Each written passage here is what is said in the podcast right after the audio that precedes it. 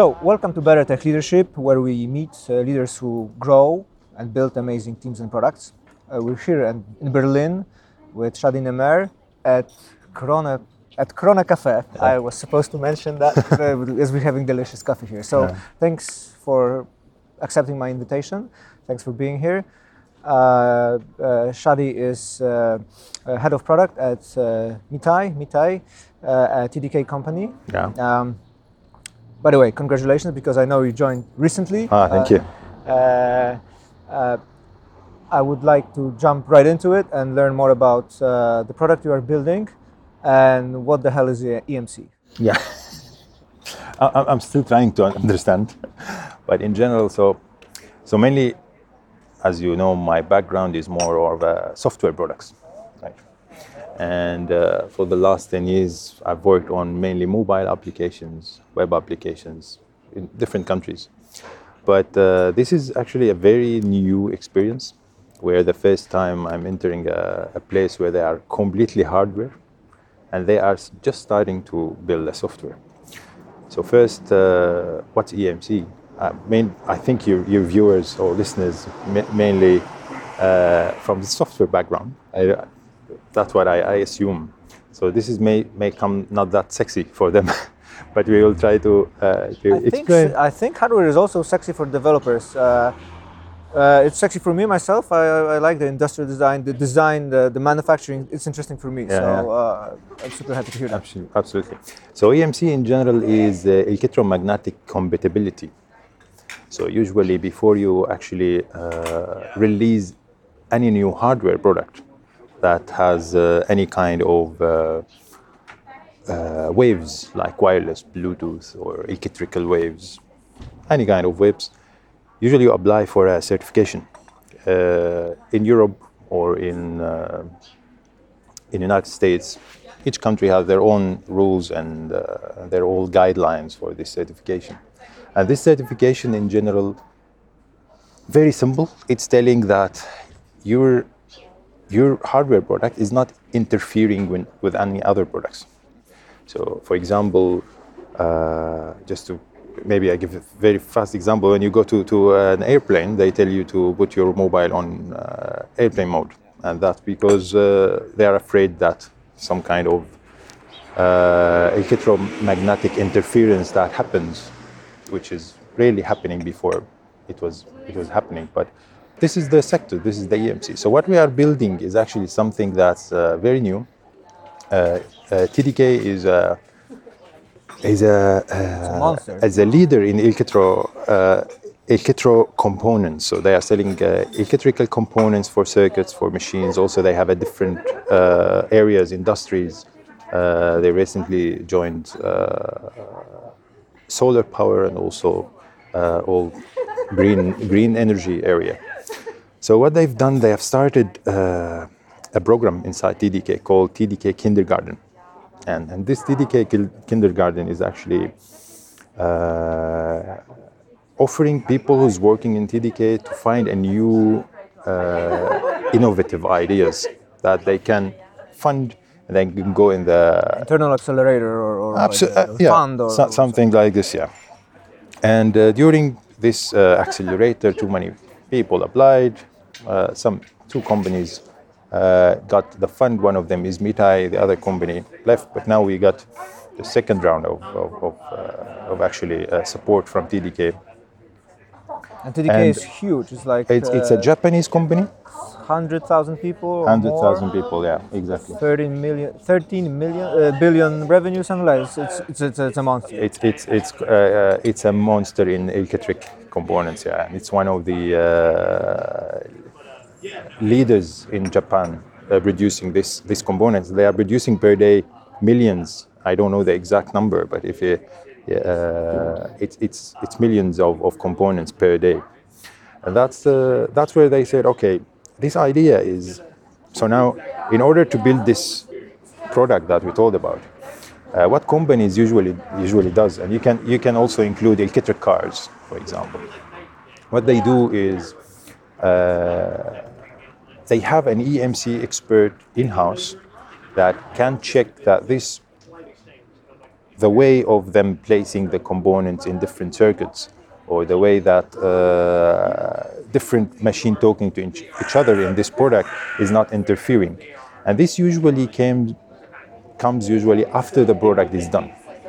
And where, where you go, you do this, you send uh, for certification, you fail, you go back from zero, you pay millions of dollars in order to fix this. Uh, Not this- to mention the time. the EMC problem. Exactly. Not to mention the time, the effort, and the money. Uh, so our idea was actually let's solve this problem on the design uh, step. So when you design the circuits, when you design uh, all the electrical components you have, you check for EMC uh, issues, and then if everything is okay, you go. Uh, now in the market, only EMC experts who actually tell you there is a mistake here, you have a problem, and this is my recommendation for you to solve this problem. There's a set of rules. I just don't want to go too much technical because myself still in the in the area of learning all the electrical stuff. But uh, there is a set of rules that they check, and these rules they say, okay, you have issue in one, two, three, four, and this is the recommendation to solve it.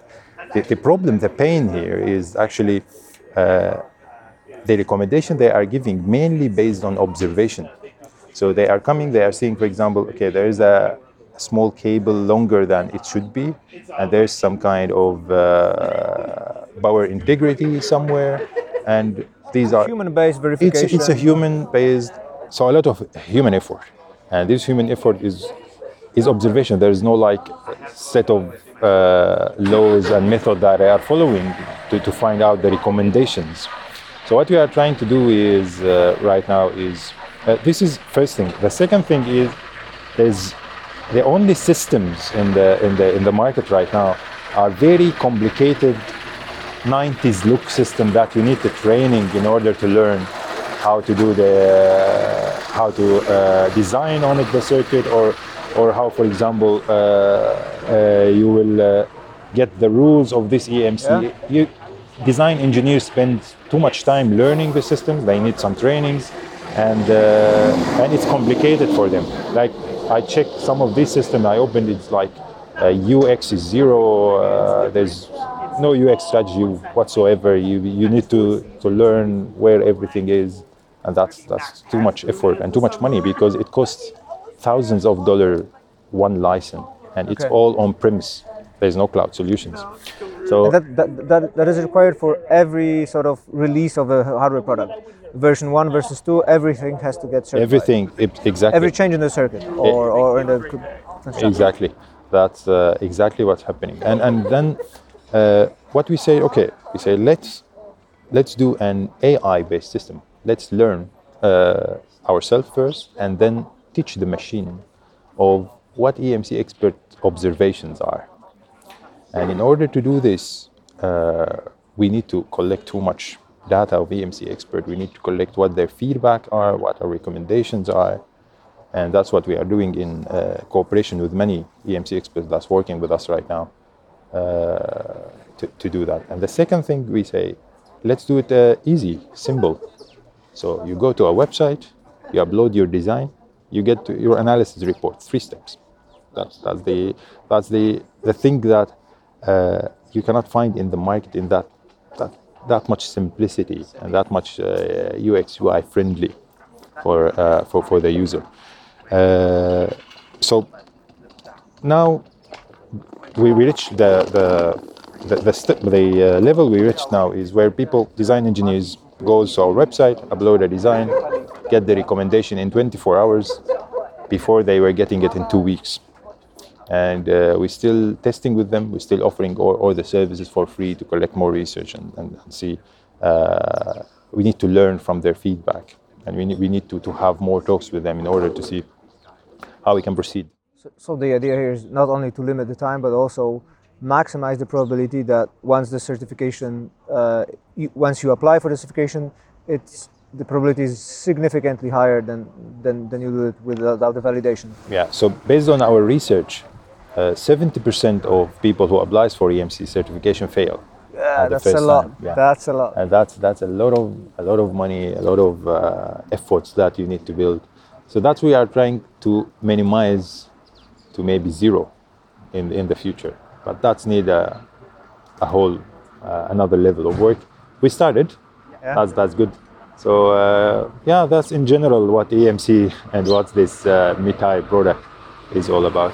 So, uh, are you currently validating that with uh, with uh, end users, or what's wha- at what stage is it uh, right now? So now what we are doing, we are trying to run uh, many pilots with with the design engineers, uh, design engineers who we are reaching from uh, our network with the electrical industry, TDK network with the electrical industry, or people who we are reaching through all the conferences we are attending.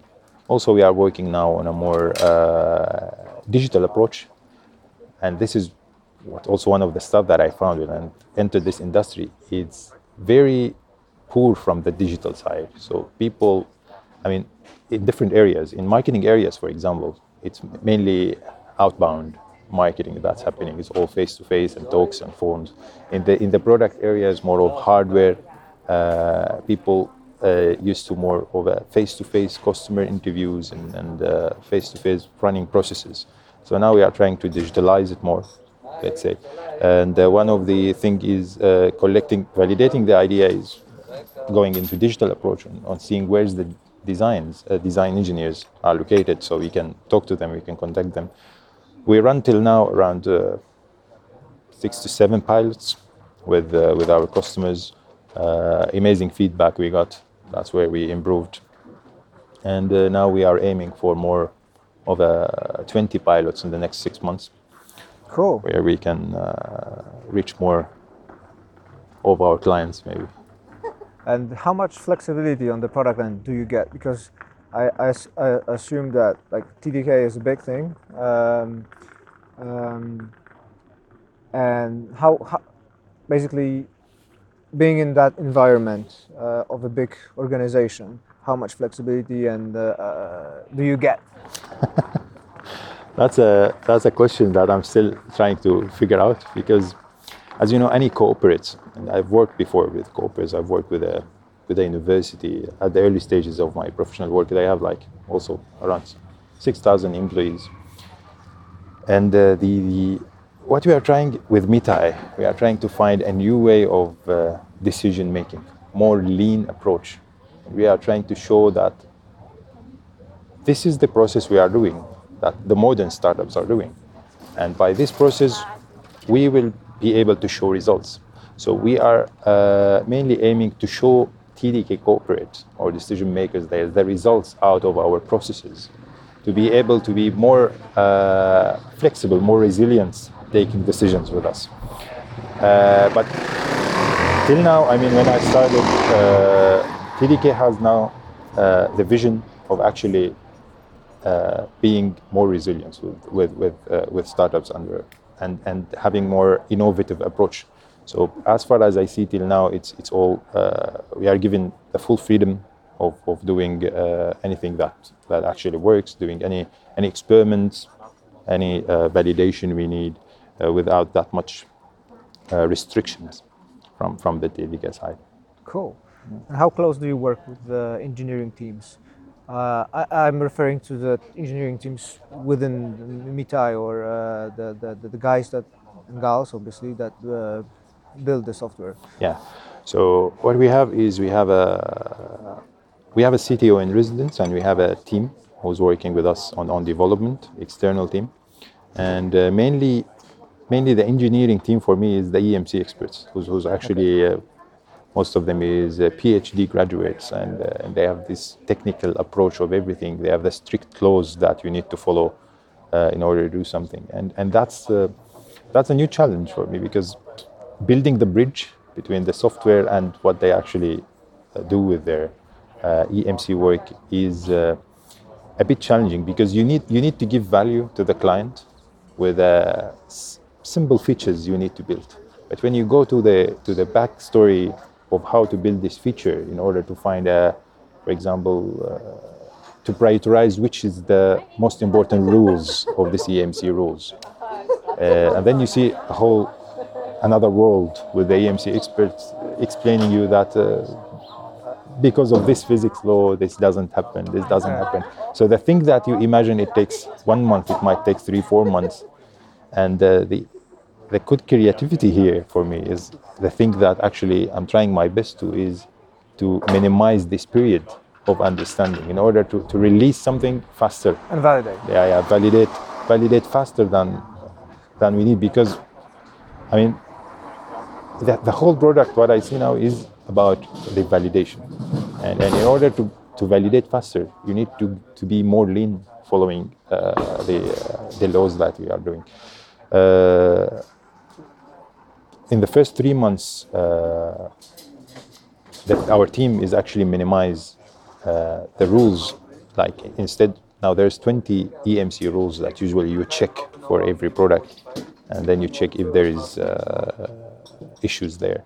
So we could be able to uh, identify the most important three rules, be able to provide something to the client that they, as far as we see till now, they find value out of it. And this is the, the thing that we are looking for. We are looking that a client come to us and say, I find value here. So we will be able to uh, keep working on it and, and iterate. If you if you were to describe an ideal wor- uh, world, or how does it look in a year time? Uh, how do you see that? Uh, uh, it, it sort of uh, iterative or product loop. Uh, what it takes. Uh, uh, where I'm going with this is trying to see, like you already said, you, you increased. Uh, is there anything else you're trying to improve uh, in terms of uh, this lean structure? so or there's approach? mainly, so now I'm responsible more of the business product approach and, uh, and the product management from the soft side, not the, the hardware side, whereas our CTO is actually uh, taking the lead there. And there is some, some actually stuff that they are doing right now. Uh, for example, accepting all kind of uh, design uh, file type now, not, not only one file type, also two. Uh, minimizing uh, the rules that need to be checked, and so other technical stuff that, that they are working on. So there's two sides that we are aligning together. There is the actual, I call it most of the soft product uh, features, and there's the hardcore of, of the products that's going behind. So we are trying to align together to, to, to achieve uh, more. uh, How, in how are you doing sides. that? So what we are doing, well, actually, it, it's a painful experience. but uh, but in general, we have an amazing CTO that uh, he's, he's, he has uh, tons of experience uh, of, of developing a product. So uh, coming to, to a point where actually we both align that okay, this feature need to be done uh, later, and uh, there is the normal uh, prioritizations method that we are following. There's also uh, main the, the data that we are collecting from our clients about the needs because now it's a new new startup.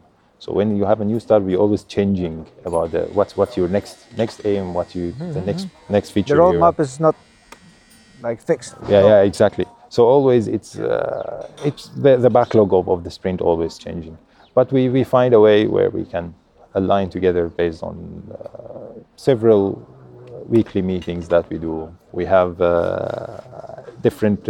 Uh, we are setting OKRs, so we are setting objectives and key results that we are following, general KPIs. Is it for the, the, the, the, the objectives and KPIs?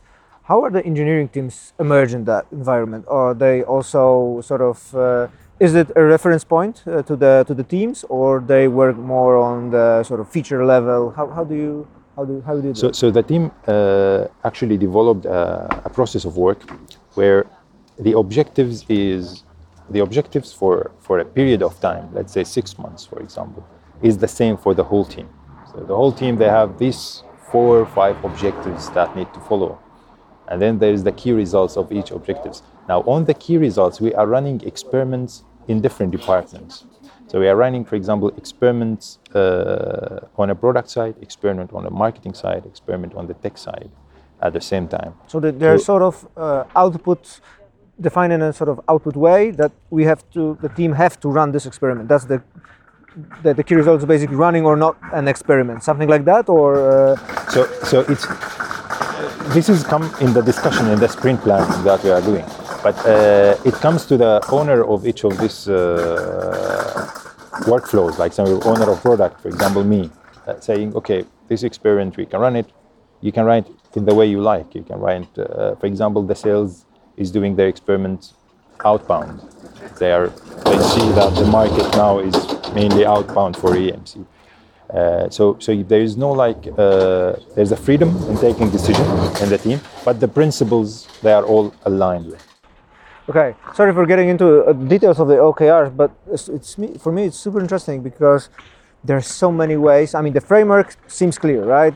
The objectives, key results, you measure things, but the the details of how you implement the, the how you define KRs, there's so many ways you can do it. You can do it as a uh, as an output, as an outcome, and it's uh, many teams take different approaches. And some teams, I, we see that they just they are focused on outputs, and that works. And not, some of them uh, are super out, outcome oriented about changing the behaviors of, of users, and they get more flexibility on that end. Some of the teams get like combination of those two. It's super tricky. That's uh, that's yeah. Actually, it, it, it, it depends. I mean, uh, with my previous uh, work that I've done in the companies uh, I've worked with, it always depends on. For me, it's how big is the team first because it, sometimes if you have a, a large team that you are working with, so uh, I went into some products where each team actually defined their own OKRs, and uh, this is only to uh, to serve the, the main KPIs of, of the of the company, sometimes of the department itself.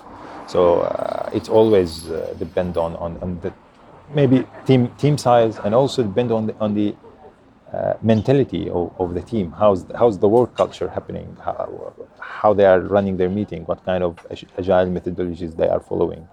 And yeah. Are you engaged in the?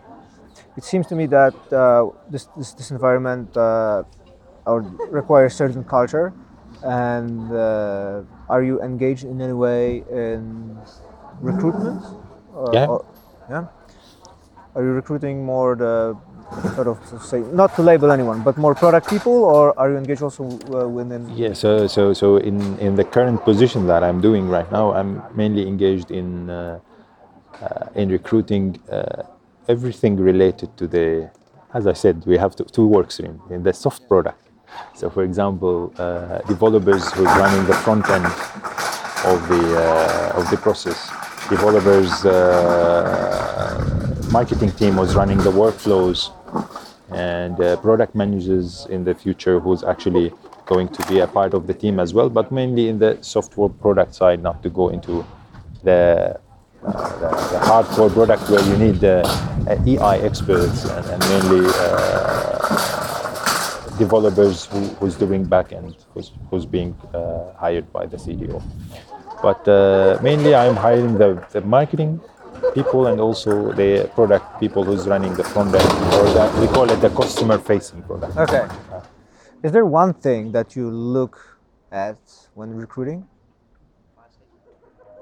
One in particular. I think it's always a set, but uh, it's always it's, crit- set, yeah. critical. So, like to narrow it down, let's. What are the top three, say, things that you look at when you recruit people for your team specifically? So, so for, for my team in general is actually uh, uh, let's start with the soft thing because I believe that I believe the good skills are there. There is good skills, but what what what differ a good skill from other is the, the personality of people. I'm, I'm, mindset I'm, things like that. Yeah, yeah, mindset. I'm more of human centric in general when when when coming to hiring. Uh, so so there is two rules always for me. The first one is actually uh, transparency so uh, I, I, need to sense that they actually, uh, when they have a, a, problem or they have a challenge that they need, they are facing during the team, they are transparent, sharing it with the team in order for everybody to be a part of a, uh, of a, the decision making of, of actually helping them. Maybe they need coaching, maybe they need training. So transparency is, is one of the things. And the second one is uh, the uh, resilience in taking decisions. So, so for example, I, I there's two product managers. Uh, they both have a solution. Each one has a, another approach of doing the solutions. And uh, if if actually this can can lead to a conflict out of nothing. So, so the resilience of actually base your decision based on data, uh, be able to, to take other people's solutions and be able to, to deal with it is, is very important. Now, uh, ego is a is a is not helping here. Yeah, it's, it's not helping. Ego is not helping anywhere, and uh, that's that's the, the two important things that I look in soft skills. usually, for, for, for the technical uh, skills, there's a set of, uh, of skills that we, we define for each position. And uh, based on that, we define uh, an assignment that, uh, that need to be solved or a challenge that need to be done with the team in order to know, uh, to know exactly this the skill set that fit with the, with the position that we need. So each position has different technical skill set that, that we focus on. And speaking of, of, of, of people, uh, I see I've seen your post. You've posted a couple of days back the post about ROI-oriented leaders and uh, people-oriented yeah, that's, leaders. That's why I said I'm. you referred to that yeah. uh, just just now. I was wondering uh, what's uh, how to balance. What's your approach to balancing the ROI and and you know being empath- empathetic at the same time? It's more of a. For me, it's like who comes first, chicken or egg? it's like because because usually, if you have a human-centric approach with you with your team member, the ROI will be high, and this is what I believe, because because if, if you if they are feeling comfortable, if, if they are they are seeing that their d- decisions and their their work is valued within the company, then it's a it's by default they are going to there will be a high ROI to, to the company itself. So I think I think this is this is when when you provide more comfortable culture, you have an ROI coming. Uh, also, I had discussions before with product people, tech people about about the company, and, and they are telling me you are um, very uh, very soft when it comes to, to, to, hiring on conflicts. And I always prove that actually when the when the team team members like where they are working, loves the environment, loves the leaders, loves the team members, they'll be able to to provide uh, more, and they'll be able to, to actually uh, give more value to the to the company that you have. Uh, so yeah, it's always. I absolutely agree. Based on I, I other. absolutely agree. But I think there's one thing that uh, actually that we started with is the recruitment. I think you have to. Ha- to have that kind of environment, you also have to have the people that believe in the company, uh, have similar values, appreciate it, and you have to basically build great teams uh, that you trust in. I think the, the, like I believe, but having in mind that you have also also that works especially if you have great people on board. Absolutely, I mean, especially in this time, in this time of uh, recession is coming. Uh, you look wars around uh, too many conflicts. Uh, people are looking for security mainly. So when they feel not not only uh, normal team members, leaders, business owners, anybody looking for security, and and this uh, security comes first when you are actually comfortable of what you are doing, comfortable with the people you are working with. Uh, as you know now, tech tech tech jobs are trending in these days. So if you if you have a skill, you can find easily a tech job that actually can be nice. The only thing that different thing is which company I want to work is the, the company culture. That's that's that you are working with. But like, um, I absolutely agree with that. There's one thing I like to like, like to ask you though is is there any way you guys review how things are going? Not to call it performance review, but uh, to see how the teams are doing. Uh, I'm just wondering how you how you do it because for me there is this sort of trade-off between those two. You you cannot rely absolutely on the culture. I think, I mean, you have to give some directions, but also for oh, maybe in other words. For me, it's tricky uh, to balance those two. I have to. I think you have to have the ROI somewhere at the back of your hands. It's, it, you just can't fo- absolutely, absolutely, forget about it. Absolutely. And um, I was wondering how you guys approach measuring how things are going. For me and for our teams, it's more we are more focused when measuring how the teams are performing. We're more concerned about whether things are going right or wrong in order to help those teams to overcome those problems. So we say, oh, we monitor deployment frequency, we monitor uh, cycle times, but not to say, well, you're no, not you're to control people or say you're not doing your job, but rather than, rather than to you know support them in, in solving. Sometimes there are bottlenecks that we just help them to uh, diagnose and potentially solve. That's our approach. But I was wondering how you guys approach measuring performance uh, across teams or yeah. So, so in general, um, I mean it depends on the size of the of the company. Because when you have a, a startup with five people just started, or, or six people, then actually uh, measuring performance is happening as a as a team, as I say it. So you, you don't have actually uh, someone who's giving decision directly, mainly, but it's it's a it's a group decision. It's a team decision that's been been uh, let's say more of orchestra yeah, working yeah, together. So so so it can appear very clearly if some of these uh, people or team member actually had some kind of blockers along the way, uh, and and that can be solved because it's a, small uh, small company. But uh, in a in a higher higher level, and I, have worked before with with uh, 15 people team uh, and 20 people team. Uh, it's it's always based on the KPI you are setting. So sometimes you are saying, okay, we need we need a two percent uh, increase in retention, for example, and uh, then you you set up the, the experiment, you do the experiment, and then after that, uh, after the sprint is done, after the deadline is done of, of, of this particular task, there's mainly a discussion. That's not it's not a report. It's it's mainly a report, but it's it's going into a discussion like what what's been done uh, before, what's been done wrong, what's been done right. Did we achieve what we talked about? Is that two percent is there? If it's not there, why did it happen? How we can fix it? So w- when something doesn't happen, always there is uh, there's two sides. There's the, the team member side who's saying it didn't happen because I lack experience in one thing, for example, and I might need a training year.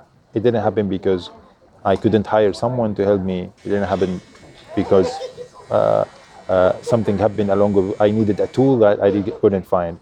And the other side, which is the, the, the leader or, or, the company, saying uh, also uh, we saw one, two, three things that happened that we think this KPI didn't achieve because of the three things. And uh, based on that, I mean, the discussion will happen and it, it needs to be alignment between both because the company cannot say, no, it's your fault and uh, that's why you need to do one, two, three, because also the other, the other, uh, the other side is the expert. He knows yeah. mainly what what went wrong.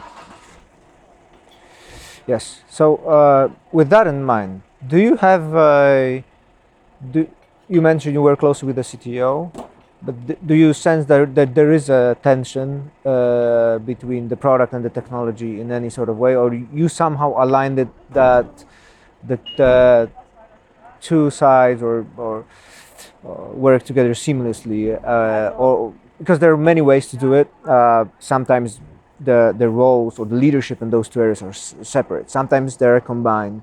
Uh, sometimes, uh, many many times, those two sort of domains negotiate uh, with each other because there's a there's a there's a need from the business and there's usually pressure. There's also an, uh, a sense of doing things the right way from the tech side, uh, and that creates sort of tension. Uh, or, and I was wondering how what's your what's your approach to handling the tension between business and uh, and technology?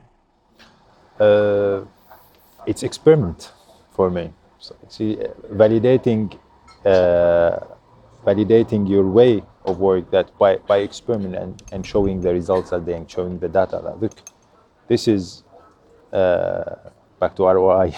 this this ROI is higher in this approach than this approach.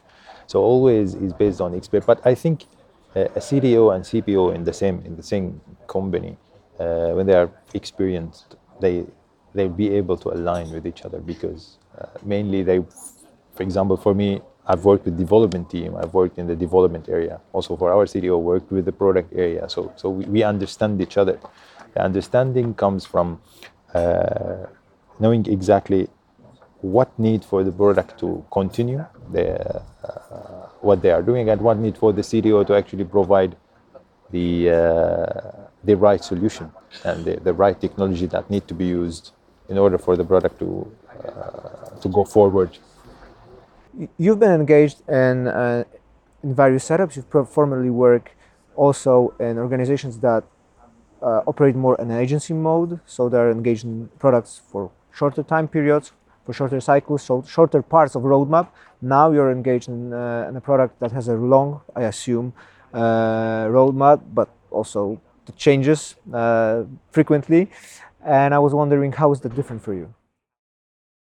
Uh, so mainly when I, when you work with the agency mode, I, am still. I mean, I still I, I have a I have a company uh, in Estonia also is providing uh, outsourcing teams and software development. And usually for, for an agency mode, you are you are mainly let's not say controlled. It's more of you are obliged to follow the client's needs. So the client. So the decision making is more on the other on the on the client side. You are you are taking the, the specific the product. The agency acts more of a consultant in this in this time. So, so more they are they are receiving what the the uh, the client wants. The client took their decisions. Sometimes they are for consultancy, but what, what the product guy can do in this time is actually consult of the best way of implementing it and long term. Uh, yeah, because, because all the business research is being done by, by the client and uh, and all the all the market research has been done by the clients, so they know exactly what they need to build next. Uh, so it's more uh, the the product uh, here is more of a, a product uh, uh, leader is more of a consultant. That's that's saying okay, this is the best approach. This is how you can prioritize. This is what you need. This is the team member you need to build, and so on. so this is in the in the agency mode in, in general, and usually I mean, especially for agencies who's outside the European Union, it's mainly a delivery approach. Yes. So, so they you you have the vision, tickets, you have uh, everything. Tickets. Uh, you need you need a, an agency that can deliver something in the uh, cheapest way possible, the more efficient way possible. Yeah. And that's the that's that's always is the, is the delivery mode. So you, you, they don't in being included too much in the strategy of, of the product. And now, uh, uh, you, as I understand, the teams that we're working with understand why they are building things, understand the roadmaps, and make the technical decision based on that. Cool. Yeah, that's that's exactly how how, how actually uh, they they are they are doing right now.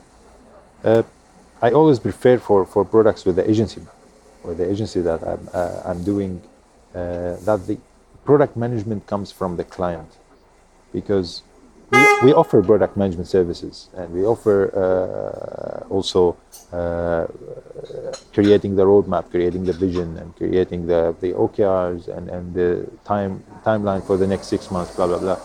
But uh, usually you spend more time on this when you work with, with a client because the client that comes to agencies they need an end product.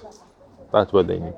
And, and they need this end product based on the research they have done. So when you do when you do the services, product management services, you will suffer a bit in in actually uh, like communicating this what you are thinking to the client because you, it needs to, to align more in this case. Although I believe there's a there, there are sweet spots on the on this trade-offs. Uh, for, for, for me, it's uh, I think I, I, I honestly believe that unless it's an unless it's an MVP, like really for the purpose of validating things, and the engagement is just to launch an MVP. Uh, I I think uh, unless it's that setup, I think uh, in the agency mode, I think it's usually best when the product ownership is actually on the client side, as it, it has to. It's less risky it's uh, naturally uh, the person is more immersed in the in the the, the, the client sort of uh, uh, world. Uh, but I think there is a setup where actually the engineering team, and by this I mean the cross-functional team, is actually understanding what they are building, are consulting, and not just on on a regular basis, but like con, cons, cons, consistently are engaged in the in the feedback loop regarding how we are building things, understanding that, etc. So I, Absolutely. I think that's that's doable. Yeah. Uh, but it's not doable on scale. On the other. yeah. But uh, but yeah, the, the most important thing is for agencies is is the you mentioned it's not risky. That's the it's less risky than actually doing the strategy from your side, and that's because I was thinking about the client. yeah That it's less risky for them to have a, have a, have a somebody who understand the product inside. So that's what I was. yeah it's it's less, I think it's less risky for both sides Okay. because the other side agencies usually are uh, keen to, to look for for more revenue in faster way. They need to, to Yeah. grow more. And, and the best thing to do this is uh, to do operational work.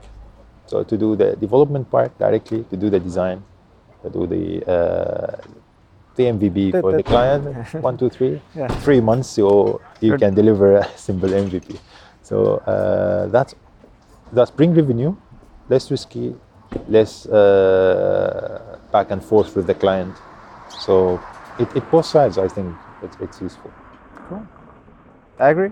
Absolutely. I have just a couple more questions for you.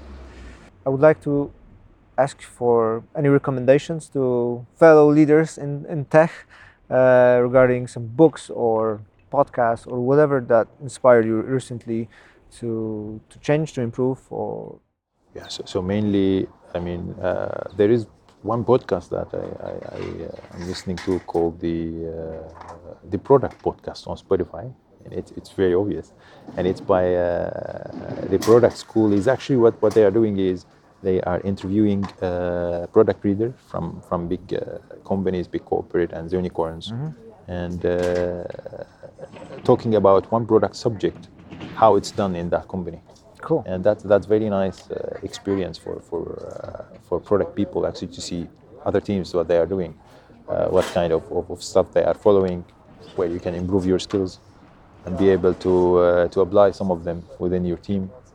And I believe each product person has their own way of working. Yeah, that's true. And and when you go to somewhere and say they are saying, oh, we are agile, we are working Scrum, uh, blah blah blah blah, you go inside, you see that it's actually Scrum in a customized way. It's Yes. always customized within which team you are you are working with, and it, it's actually because you cannot do it if you don't have a very large team. Uh, applying agile methodologies sometimes make you uh, instead of delivering in one month a very simple product that can do two three features you are taking one year and uh, it's always based on, on the team itself Uh, is there any leader around your space or Berlin uh, that you look up to or inspires you uh, that you would recommend me to follow that guy, grab a coffee with that person, and learn from that? well actually i'm a bit uh, not too much uh, extrovert with the dealing Me with neither. people. yeah but uh, what I do is I follow different people. Like I believe that at the end, each one has they need to develop their own thought Yeah. in product, especially in, in, in product itself, because you need this this kind of creativity in order to be able to uh, introduce a product that different from others, and uh, and that's where. Uh, hearing too many stuff, for example, that's why I, I recommend this podcast because it has different people Different, talking, and so you can you can do you can have uh, different thoughts, uh, different learnings, and then uh, projected on what you are doing. That's the uh, the idea. Uh, but uh, I I don't actually know someone in in name or recommend because I always take something from here, something from here, and, and some. Yes, I actually wanted to do that off the record, but I decided, well, why- why not? Why the hell not ask you anyway? Yeah, but Uh, speaking of iteration, so what's difficult for me is, uh, is that there's this uh, inertia um, between building things and validating things. And the trick here for me is that you've got the team, engineering team or cross-functional team, whatever you call it, delivering, delivering one thing, but you cannot put them on hold until you verify uh, the hypothesis behind the delivery. And usually that takes time. It's not on the spot. It takes days or weeks. And I was wondering how you handle that. As I said, I mean, the it's just running experiments at the same time. So, so it's actually planned roadmap of experiments, and uh, one is sort of the one after another are not directly related to each other uh, in a way. Yeah, so, so, so, so running experiments in different fields. For example, uh, usually the product guy deals with uh, tech marketing and the product itself, and he's the center, so he's mainly working with three, three stuff. Uh, so actually running experiments in different areas at the same time, uh, and suggesting, what I believe is suggesting these experiments should come from the product guy to other teams. And, and uh, running these experiments and getting all the results at the end of it be able to iterate after it is, is the right way in order to not stop the work and then finish one validation and then stop then come back. So this is the uh, the, the, the whole thing. Uh, so different areas i mean you can release independently uh, that that uh, you can release different experiments independently validate all of them at the same time and then get collect the, the results of validation with, with Mitai are you able to uh, uh, I assume you can release uh, the things at the same time uh, but do you have sufficient or basically do you use feature flags or release different features to different sets of population segments of population or it's not at this stage yet so it's, it's not actually at this stage, and uh, especially our target audience is very technical. So you cannot like uh, we, we don't have that much of a person vari, variety of personas. we, have, we, have, we have two personas. We have the, the design engineer and we have the head of engineering who's doing the MC. And uh, that's the the idea. Like that makes it easier for us. But in general, I mean uh, we maybe in the future when we are growing where we are expanding we will be able to, to do it on different population when we, we collect feedback especially now. We found out that there's too much interested, uh, interest, uh, interest in our product from uh, university researchers. And that's what some data that we collected. So uh, that's uh, that's a, an option in the future cool. I think i've done with all my questions. Yeah, thank you very much. It was really uh, interesting. Thank you very much for sharing. It was also very interesting to hear your thoughts on that. I don't usually get to talk with product people that much. It's mostly it's mostly leaders with uh, technical leaders with or like organization leaders with some technical background. So I don't get that much uh, chances to, to, to, to, get. So it's uh, for me it was a it was a refreshing thing to see, you know, how to how to specifically the the the the, the vision of iterating of running experiments is super. I will I will sign up to that podcast. So thank you very much for that. thank you very much.